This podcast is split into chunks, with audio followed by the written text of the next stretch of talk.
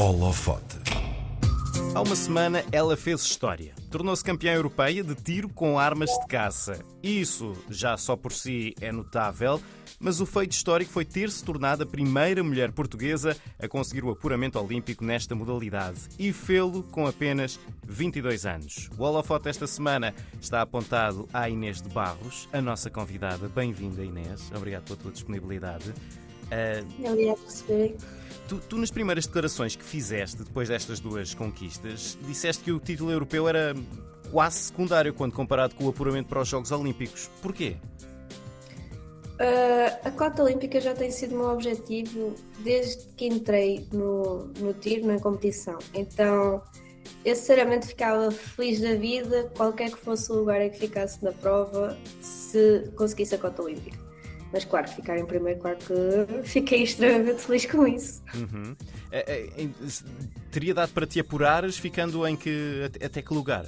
Por curiosidade. Uh, quarto. Até ao quarto lugar, mas tu foste direitinho ali ao topo, campeã europeia também, para, para somar um, a isso. Esta era a primeira oportunidade que tinhas desde sempre de conseguir o apuramento? Antes disso não, não, não teria sido possível?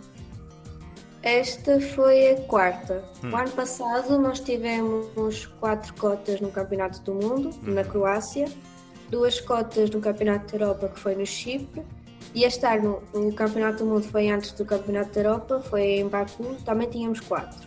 Uhum. Neste Campeonato da Europa é que só, só havia uma. Uhum. Por isso foi a, a quarta. Uhum.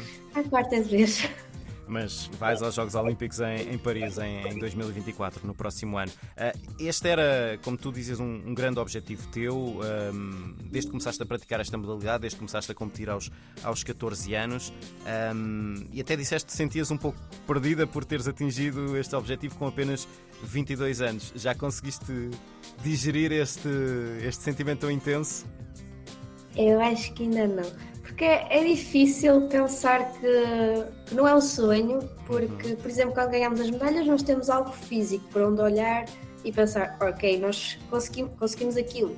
Mas quando é a conta olímpica, nós sabemos que a conseguimos, mas não temos algo físico para onde olhar, nem para algo de lembrarmos daqueles momentos em que sentimos orgulho imenso de termos conseguido os objetivos. Então, eu acho difícil para mim ainda assimilar essa ideia porque eu acho que é falta de alguma coisa física não sei, porque. Lá está, ainda não consegui assimilar, não. E as pessoas que. As tuas pessoas, vamos dizer assim, as pessoas que normalmente te acompanham, a tua equipa, os teus pais, eh, as pessoas que seguem esta modalidade, como é que têm sido eh, as reações, como é que têm sido as mensagens dessas pessoas?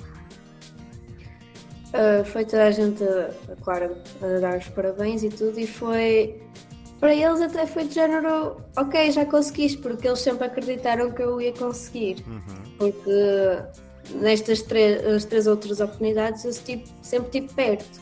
Agora uh, faltou aquela aquela sorte de, de, finalmente chegar àquele lugar, mas uh, toda a gente muito feliz, todos orgulhosos. Agora já está toda a gente a tempo para, para comprar bilhetes.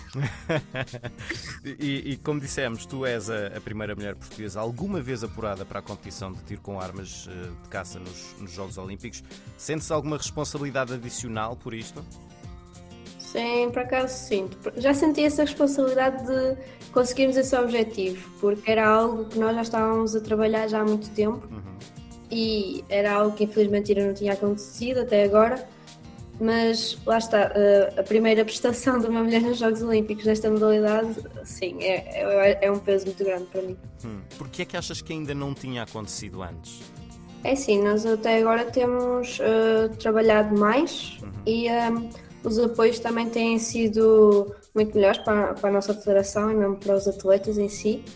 Se calhar foi, foi essa a parte que faltou anteriormente, é a minha aposta, mas não sei. Uhum. O que é que distingue os Jogos Olímpicos de outras competições de modo a fazer eh, disso um sonho para ti?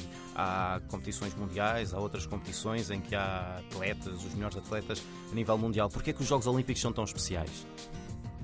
Porque é basicamente o pico da montanha. É quando atingimos o nosso máximo, é quando somos considerados atletas olímpicos nem toda a gente consegue ir, nem toda a gente consegue lá chegar, uh, por isso é fazermos parte do, do grupo de elite uhum. que conseguiu tal objetivo.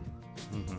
Já vamos voltar aos, aos, Jogos Olímpicos um pouco mais à frente. Queria saber como é que como é que funciona esta modalidade. Nós sabemos que há pratos, que há armas, que há tiros, mas explica-nos como é que como é que funciona, como é que é uma competição, como é que são os pontos, como é que se vence. Conta-nos um pouco. É sim, uh, nós temos uh, uma prova que consiste em 125 pratos. Uhum. Nessa classificação nós temos a arma que podemos dar dois tiros. Quando chegamos à final são 50 pratos, só um tiro. Ou seja, nos 125 pratos uh, passam os seis melhores da classificação lá no final e nessa final é eliminatória. Os 25 pratos, quem tiver o pior resultado sai, depois mais 5 pratos sai, mais 5 sai, mais 5 sai. E nos últimos 10 pratos só estão as duas primeiras, o ouro e a prata. Uhum. Uh, o desporto em si não, é, é mais uh, fácil se tiver uma imagem na cabeça, que é temos 5 posições, com um fone em cada posição. Nós estamos lá, nessa posição, numa posição mais confortável possível e uh, para pedir o prato que está a 30 metros à nossa frente, com uma máquina que lança o prato, dizemos um A, um O, qualquer coisa, para hum, acionar o, no microfone o, o comando da máquina de lançar o prato. Uhum. E nós temos no Fosso Olímpico são 15 máquinas, ou seja, 15 pratos com trajetórias diferentes. Uh, em cada posição e como são cinco fones, temos três máquinas: uma à direita, uma em frente e uma à esquerda. Hum. E os pratos são lançados uh, simultaneamente, os, os, vários pratos? Ah, não, só sai um prato cada uhum. vez. Uh, então, uh, cada prancha dá para ter seis atiradores. Estão uhum. cinco nas posições com o fone e está um sexto atrás do primeiro. Uh, isto é à vez, vai um, um atirador, é a vez dele, chama o prato, parte, não parte, o que seja, passa para o segundo atirador. Uhum. Não, não estamos a tirar ao mesmo tempo. Certíssimo. Como é que tu começaste neste, neste desporto? Porque isto não, não é propriamente. Os meus amigos na rua também jogam isto e eu comecei. Como é que, como é que foi o teu início? Uh, foi com o meu pai. Uh, o meu pai já, já praticava, já uh, ia a provas de nacional. Ele chegou até a fazer um estágio de seleção para ir a uma prova internacional. Infelizmente não conseguiu. Lá está, ele começou na altura em que eu nasci, ou seja, desde criança que eu ando para trás e para a frente com ele nos campos de tiro. Uhum. Só que depois, mais ou menos aos 13, 14 anos, comecei a me interessar mais pela modalidade e aos 14 anos tirei a licença de tiro desportivo e comecei a ingressar nas provas do Nacional e posteriormente lá fora. E nessa altura já tinhas, eh, vamos chamar-lhe assim, já tinhas jeito? Ou foi preciso muito trabalho para começares a achar, bom, agora sim, agora está a funcionar? Oh, vou ser sincera que eu demorei muito tempo até conseguir partir o meu primeiro prato. Mas eu não percebo como. O meu pai desde o início disse que eu sempre tive muito jeito. Eu não percebo como é que ele vê isso, porque eu não partia nada ao início. E então foi, acho que foi mais o vício. O vício é que me ajudou bastante, porque a minha persistência é que conseguiu-me ajudar a, atingir estes resultados. Uhum. Como é que se treina esta, esta modalidade? Que exercícios específicos é que, é que se fazem?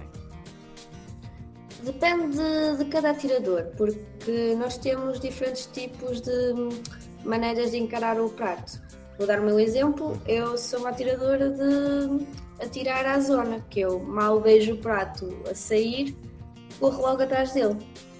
Uhum. Mas há atiradores que gostam de acompanhar o prato e por isso são um bocadinho mais lentos. Eu na minha, no meu treino, eu prefiro fazer exercícios de, de estava a falhar a palavra de alongamentos, uhum. de tipo ginástica que ajuda-me a, a, ter uma reação mais rápida e a sair melhor com o prato. Mas depois temos atiradores que são mais lentos que se calhar não precisam desse tipo de, de treino. Isto depois também depende do, do, tipo de atirador e do que é que cada pessoa gosta. Uhum. E, e, outra, outra, outra dúvida que tenho tem a ver com é preciso ser bastante firme, portanto, ser bastante hum, como dizer, bastante preciso na, na, na, pontaria, mas quando está numa grande competição uh, pode haver algum nervosismo. Como é que isto se equilibra? Uh, uh, o prato é como se costuma dizer, a concentração é meio prato partido, uhum. porque nós temos um momento muito curto de concentração, porque nós só temos 12 segundos para fechar a arma, colocar ao ombro, estar tudo certo, pedir o prato e atirar. Uhum. Só temos 12 segundos para isto. Então o nosso pico de concentração tem de ser eh, entre estes 12 segundos, então dá, uh, mesmo assim sentimos o nosso nervosismo, mas uh, não dá assim muito tempo para processar as coisas. Uhum. E em termos de, de, tempo que precisas de dedicar da tua vida a, a isto, para, para treinos? Quanto, quanto tempo é que investes na, na modalidade? É assim, eu de treinos tento fazer no mínimo dois, duas vezes dois treinos por semana. Uh, cada treino uh, consiste mais ou menos em 75 pratos, ou seja, eu para fazer isso e para também para me deslocar a um campo de tiro onde possa praticar a modalidade, é mais ou menos duas tardes. Uhum. Mais ou menos. Além fora disso. Treino, fora de. Mas isso é. É tipo ginásio, assim. Sim. Uh, além disso, tu estás a fazer o, o, mestrado em medicina veterinária, ao mesmo tempo que estás a competir uh, ao mais alto nível em, em tiro. Uh, o que é que te levou para a veterinária e como é que consegues conciliar um curso que, suponho eu, é bastante exigente com estares ao mais alto nível no, no tiro com armas de caça. Eu, veterinária, eu desde pequena que adoro animais. Acho que grande, grande parte dos meus colegas está em veterinária por causa disso, é por gostarmos de animais desde uhum. pequenos.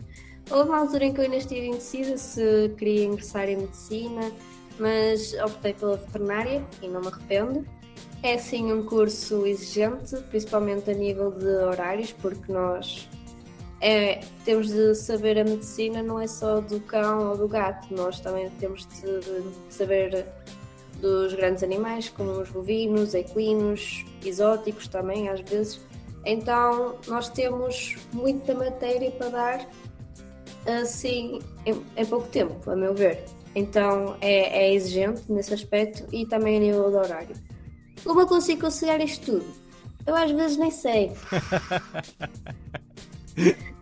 que às vezes, há muitas vezes corre bem, outras vezes não corre tão bem, mas é sobretudo gerir o tempo. É definir que, ok, tenho de fazer estes treinos nestes dois dias, nestes outros dias tento estudar ou fazer os, os, um, os, os, trabalhos para apresentar, uhum. pode ser estudar para os exames e é, é tentar conciliar tudo, é, uhum. é tentar. E, e, tu no futuro veste, uh, tu, porque tu dizes que queres fazer uma, uma carreira no, no, tiro, no futuro veste uh, continuar a conciliar as duas coisas ou passar a veterinária para um plano B? Eu vou tentar ao máximo conciliar as duas coisas, porque eu não quero perder nem o meu progresso nem a minha carreira, nem quero prejudicar a minha carreira como, como médica veterinária. Eu vou tentar conciliar tudo, mas se, se não conseguir, ou se vir que é demasiado para mim, eu acho que terei de pôr a carreira como médica veterinária não em prioridade, mas por exemplo, em vez de fazer a tempo inteiro, tento fazer tempo parcial, dar horas, qualquer coisa, porque eu não quero desistir de nenhuma das duas partes. Uhum.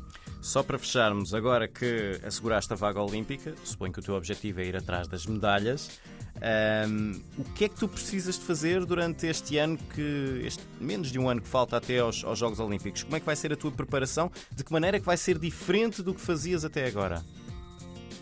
Eu acho que vou ter mais um foco no, no na parte mental do tiro porque os Jogos Olímpicos eu nunca fui, não, não, sei qual é o ambiente que irei ter quando lá chegar, mas suponho que mal chego ou mal entro no avião já vou sentir nervosismo e ansiedade, então vou trabalhar melhor nessa parte, vou tentar arranjar outros planos mentais para, para me distrair e para não pensar muito na, na prova em que estou. E, e, vou tentar também aumentar o número de treinos de semanais. Para já esse é o meu plano. A Inês de Barros é a primeira atleta feminina portuguesa apurada para os Jogos Olímpicos em tiro com armas de caça. É também campeã europeia, muito recentemente, e foi a nossa convidada de hoje no Holofoto. Obrigado, Inês. Obrigada.